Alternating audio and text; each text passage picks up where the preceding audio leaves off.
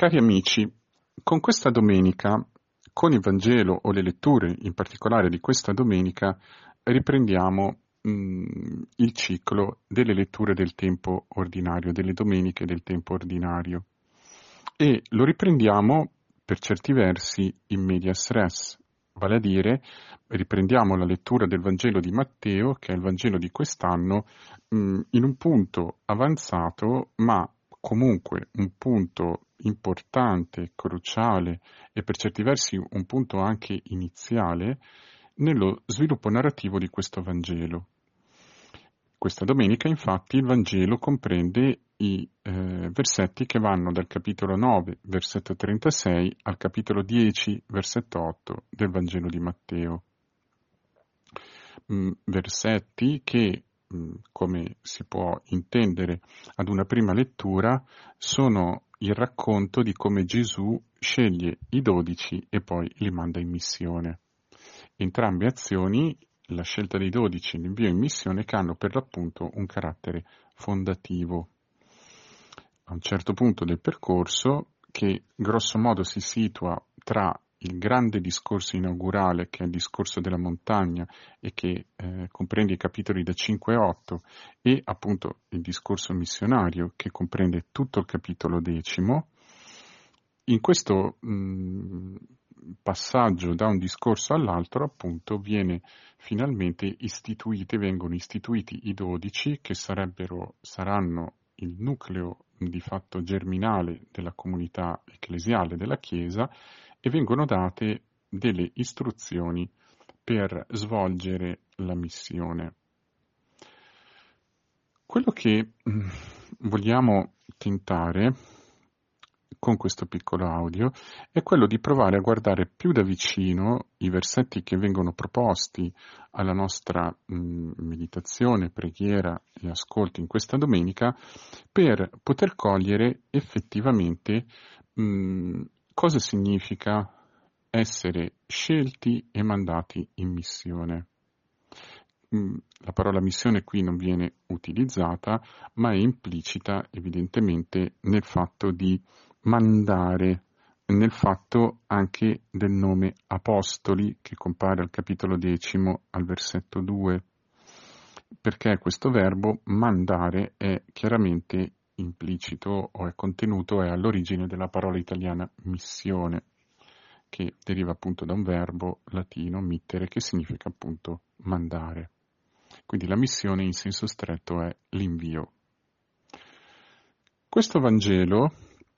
possiamo suddividerlo in tre momenti. Il capitolo 9, versetti 36 e 38 è un primo momento. Il capitolo decimo i versetti da 1 a 4 sono un secondo momento e sempre nel capitolo decimo i versetti da 5 a 8 sono un terzo momento. L'invito che posso fare è quello di leggere tutto il capitolo decimo, perché il terzo momento che noi abbiamo scritto, ai, ai, ai, circoscritto ai versetti 5 e 8 del capitolo decimo, in realtà continua lungo tutto il capitolo decimo che appunto è uno, il secondo, dei grandi discorsi che Gesù pronuncia nel Vangelo di Matteo, il discorso missionario. In ogni caso, se ci fermiamo eh, ai versetti che sono stati scelti per la lettura del Vangelo di questa giornata, di questa domenica, abbiamo grosso modo tre grandi momenti. Il primo momento, i versetti 36-38 del capitolo 9, sono, per così dire, la premessa maggiore delle azioni che Gesù compie poi nel capitolo decimo. Infatti l'Evangelista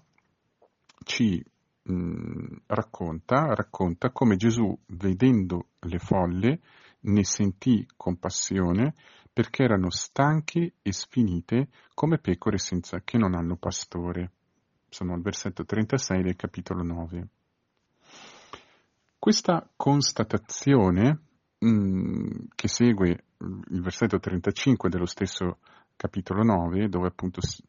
si fa una sorta di piccolo sommario dell'attività eh, di predicazione itinerante di Gesù, insegnava nelle sinagoghe, annunciava, annunciava il Vangelo e guariva ogni malattia. Questo, in questo versetto sono importanti soprattutto due parole, che sono appunto la premessa maggiore di quello che segue. Gesù vede le folle e ne sente compassione. Abbiamo quindi da una parte la mh, sottolineatura, l'esplicitazione o comunque viene portata la nostra attenzione sullo sguardo di Gesù. Gesù vede le folle e poi ne sente compassione. Sappiamo, o avete senz'altro sentito dire, che appunto questo verbo avere compassione, splangnizo è un verbo che in greco, come in ebraico, eh, richiama una, mh, mm, un elemento, una realtà, un oggetto, tra virgolette, ben preciso. Sarebbero le viscere, le viscere uterine. Quindi la compassione è un tipo di amore e un tipo di movimento che potremmo definire il movimento materno che tende a prendersi cura di, che vede una necessità e tende a prendersi cura di questa necessità. Quindi Gesù vede e sente compassione perché queste folle erano stanche e sfinite come pecore senza pastore. Una mh, mm, frase che l'Evangelista mutua di fatto da un passaggio profetico che ora non importa ehm, esplicitare, e che però dipinge la condizione delle folle come una condizione di disorientamento, non avere pastore mh, mm, o essere anche stanche e sfinite, vuol dire non avere, propriamente parlando, qualcuno che possa svolgere la funzione di guida e di prendersi cura, quindi di poter dare alle pecore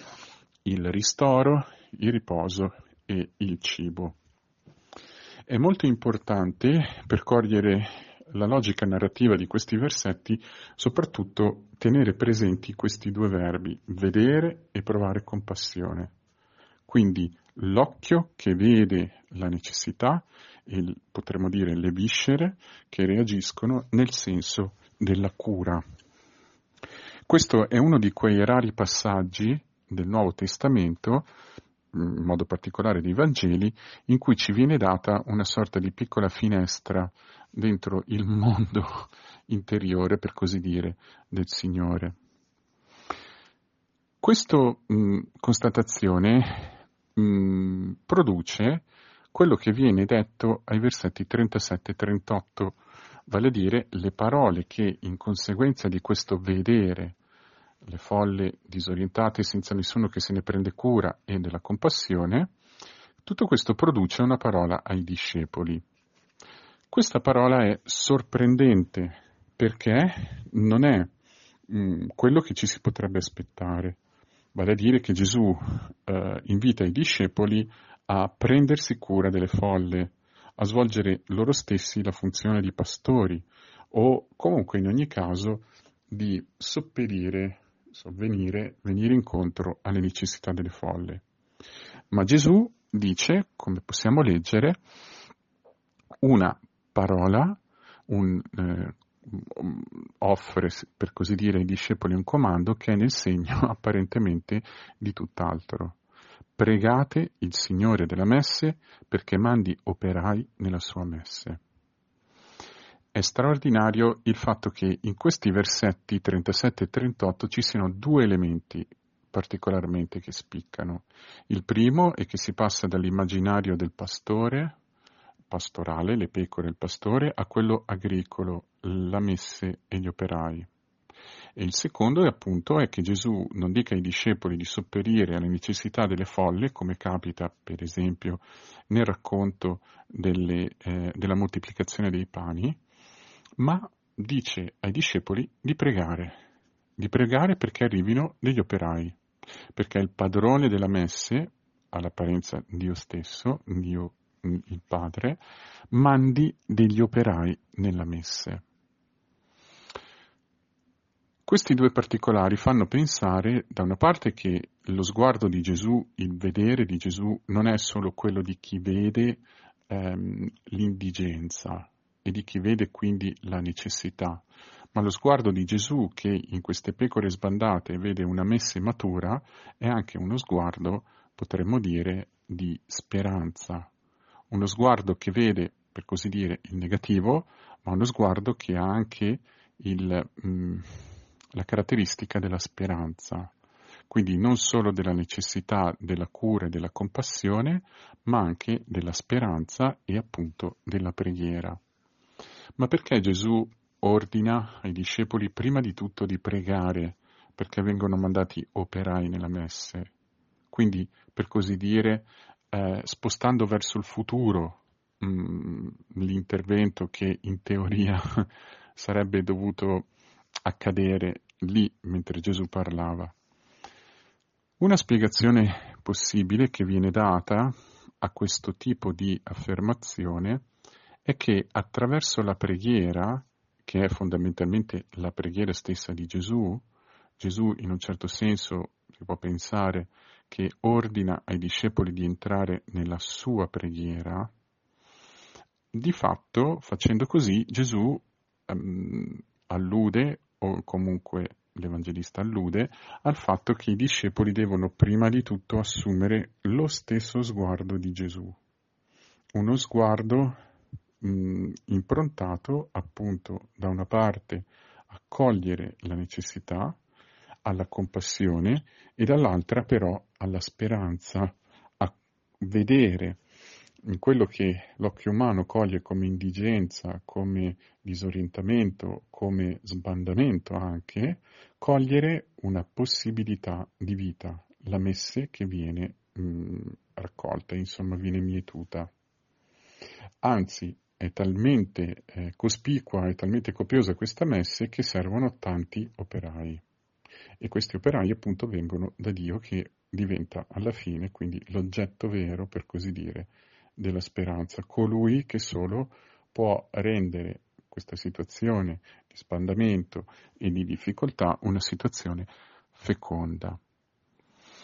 Quindi, di fatto, le parole di Gesù hanno un carattere pedagogico, non hanno solo un carattere funzionale, non hanno solo di mira la necessità di trovare persone che facciano qualcosa, ma hanno di mira l'educazione dello sguardo e del cuore dei discepoli, o perlomeno questo è una delle possibilità interpretative di, vers- di questi versetti. Nel secondo momento, che diciamo così mh, semplicemente menzioniamo e non ci soffermiamo per mancanza di tempo, mh, l'Evangelista racconta appunto che vengono chiamati dodici discepoli, che poi sono dodici apostoli, cui, che, di cui vengono riportati i nomi in modo molto specifico e viene, a cui viene dato il potere sugli spiriti impuri per scacciarli e guarire ogni malattia e infermità. Quindi questa eh, scelta di Gesù dei dodici, che è un atto, ripeto, fondativo, richiama l'istituzione del popolo di Israele a partire dalle dodici tribù come popolo di Dio, come ci ricorda la, la prima lettura eh, di questa domenica, tratta dal capitolo 19 del libro dell'Esodo, versetti da 2 a 6. È un atto fondativo che ha come ehm, diciamo così, ragion d'essere sembrerebbe quello di esercitare un potere per la vita, scacciare gli spiriti impuri e guarire le malattie sono due segni dell'azione, del potere, dell'autorità, diciamo di Dio che è un'autorità per la vita. Quello che Vorremmo considerare però un pochino di più e concludere questo breve audio è piuttosto il terzo momento, i versetti da 5 a 8. I dodici, infatti, non vengono solo investiti di questa exusia, parola greca che può essere tradotta con potere o autorità, che riguarda appunto gli spiriti impuri e le malattie, ma questi stessi dodici discepoli il nuovo Israele, per così dire, a loro viene anche detto, tra le altre cose, quello che leggiamo al versetto 7, strada facendo, predicate, dicendo che il regno dei cieli è vicino. Di solito, quando si commentano, si leggono questi versetti, si spende abbastanza tempo sul versetto precedente, il versetto 6, in cui dice che, eh, in cui Gesù dice ai discepoli di non rivolgersi ai non ebrei. Un'affermazione strana che sembra contrastare con l'universalismo del messaggio cristiano e che è stata interpretata in vari modi. Sì, ci si concentra volentieri su questo versetto e mh, del versetto 7, eh, che sembra così apparentemente scontato, normalmente si, mh, su questo versetto non si fanno grandi commenti. Eppure qui c'è un'affermazione che è di grandissima importanza. Predicate dicendo che il regno dei cieli è vicino. Que- mm, oppure, se vogliamo fare una traduzione più letterale del greco, annunciate, portate l'annuncio come i banditori che appunto percorrevano all'interno del, dell'impero romano, per esempio, percorrevano tutto l'impero proclamando l'annuncio che era stato loro affidato, dicendo il regno dei cieli è vicino. Questa frase, il regno dei cieli è vicino, è precisamente il contenuto di questo annuncio che i discepoli dodici devono portare come dei banditori. Questa frase, il regno dei cieli è vicino, è una frase centrale nel Vangelo di Matteo, che oltretutto è conosciuto per essere il Vangelo del regno per eccellenza, il Vangelo che usa più di tutti questa espressione regno dei cieli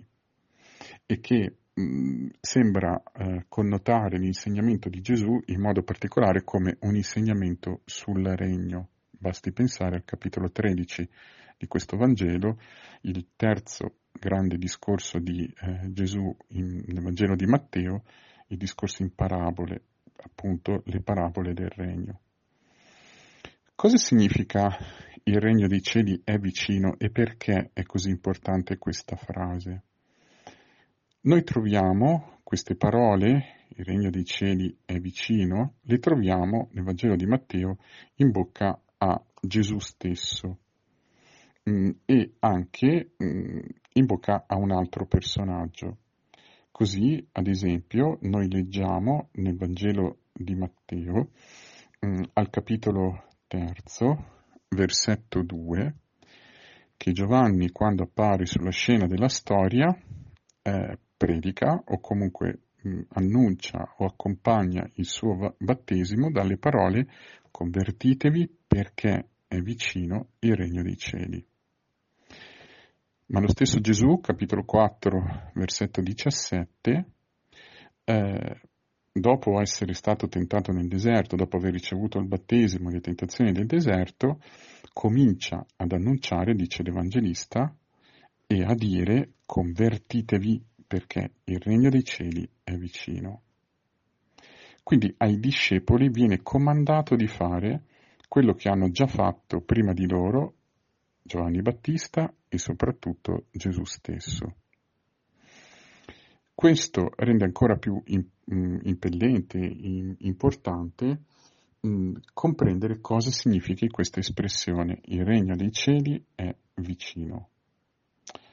Il verbo che viene usato in greco enghizo, o enghizomai, può essere anche tradotto non solo come essere vicino, ma essere presente.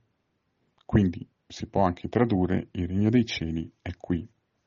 Siccome è arrivato il regno dei cieli e il verbo usato richiama questa metafora spaziale di qualcuno che da un luogo arriva nel luogo dove abita un altro, dove abita chi parla. Se io dico il regno dei cieli è qui, vuol dire che si è avvicinato al luogo dove io sono. Questa metafora, questa espressione sembra quindi dire che siccome il regno dei cieli è qui, allora si devono produrre in coloro che ascoltano questo annuncio delle decisioni fondamentali. Tuttavia eh, non rimane chiaro che cosa significhi il regno dei cieli è qui. Un'interpretazione possibile di questa frase che è stata proposta è che la parola regno dei cieli vada sostituita con il nome stesso di Gesù. Quando Gesù dice il regno dei cieli è vicino, sta dicendo io sono qui. E perché questo? Perché il regno dei cieli può essere eh, in qualche modo definito come quella condizione nella quale Dio ha la possibilità di regnare sugli uomini o meglio tra gli uomini e quindi quella condizione in cui all'uomo viene donata la libertà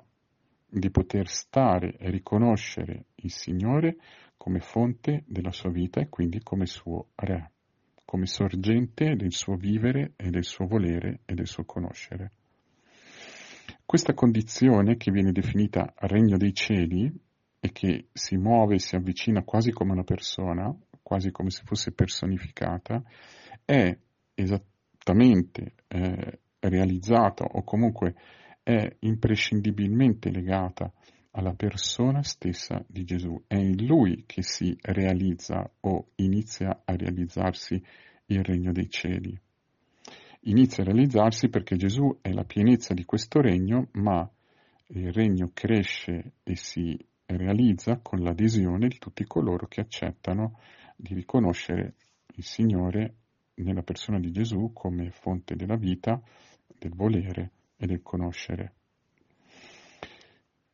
Ai discepoli quindi viene affidata una parola di grande importanza, una parola che eh, in qualche modo è diversa da quella dall'invito a pregare il padrone della messe. Se l'invito a pregare è legato all'entrare dentro lo sguardo di Gesù, e quindi ad affidare la realtà del tempo a colui che del tempo è Signore, nel, eh, consegnando questa parola, il regno dei cieli è qui, ai discepoli viene dato di fare qualcos'altro, cioè di entrare dentro l'azione stessa di Gesù. Quindi non solo lo sguardo, ma la sua parola. Diventano portatori della parola di un altro, diventano appunto banditori. E come Gesù ha posto o ha mh, fatto risuonare questo annuncio perché il cuore degli uomini fosse disposto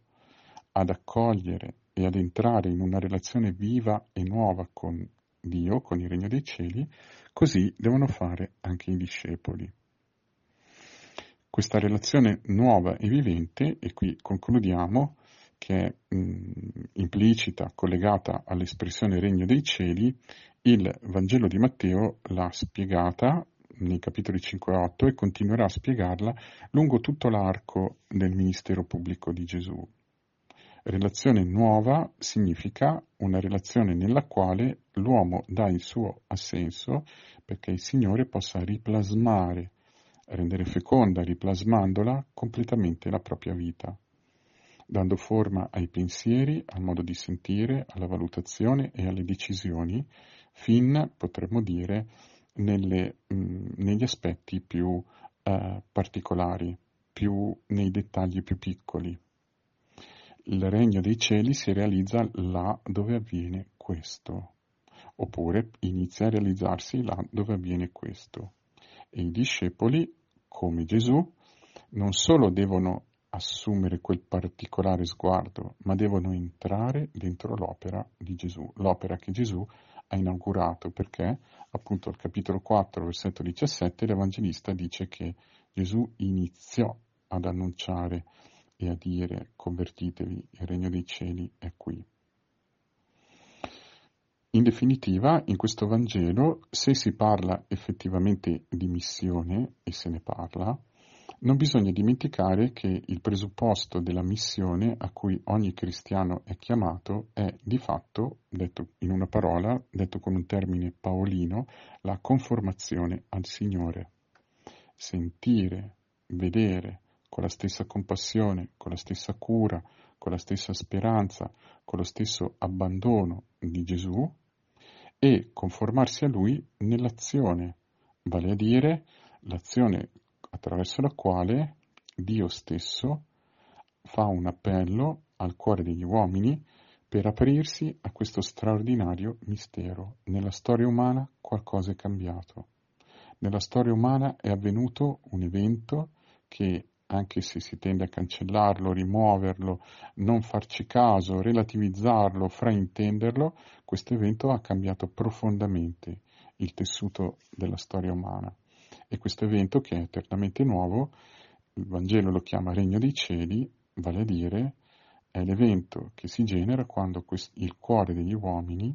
si apre, si lascia plasmare dalla presenza di Dio fattasi carne nella persona di Gesù per diventare creature nuove. Quindi quando l'uomo riconosce il Signore nella persona di Gesù come fonte della vita, lo ripeto ancora, del volere e del conoscere. Il dono che noi chiediamo quindi al Signore anche considerando quello che è la seconda lettura, quello che San Paolo dice al capitolo quinto della lettera ai Romani, versetti 6 e 11, eh, quando parla di riconciliazione con Lui, riconciliazione nel senso proprio dell'essere rifatti come creatura nuova, noi chiediamo al Signore esattamente questo dono, affinché la nostra vita possa essere feconda e affinché anche noi nel nostro piccolo possiamo partecipare della missione di Gesù e della Chiesa, chiediamo al Signore di donarci il suo sguardo, di purificare tutto quanto dentro di noi non è conforme al suo sguardo e al suo amore e di donare davvero alle nostre parole, alle nostre azioni, anche le più semplici, anche le più quotidiane, quella forza, quell'impatto, quella densità delle parole che vengono affidate ai discepoli il regno dei cieli è qui e quindi niente è più come prima.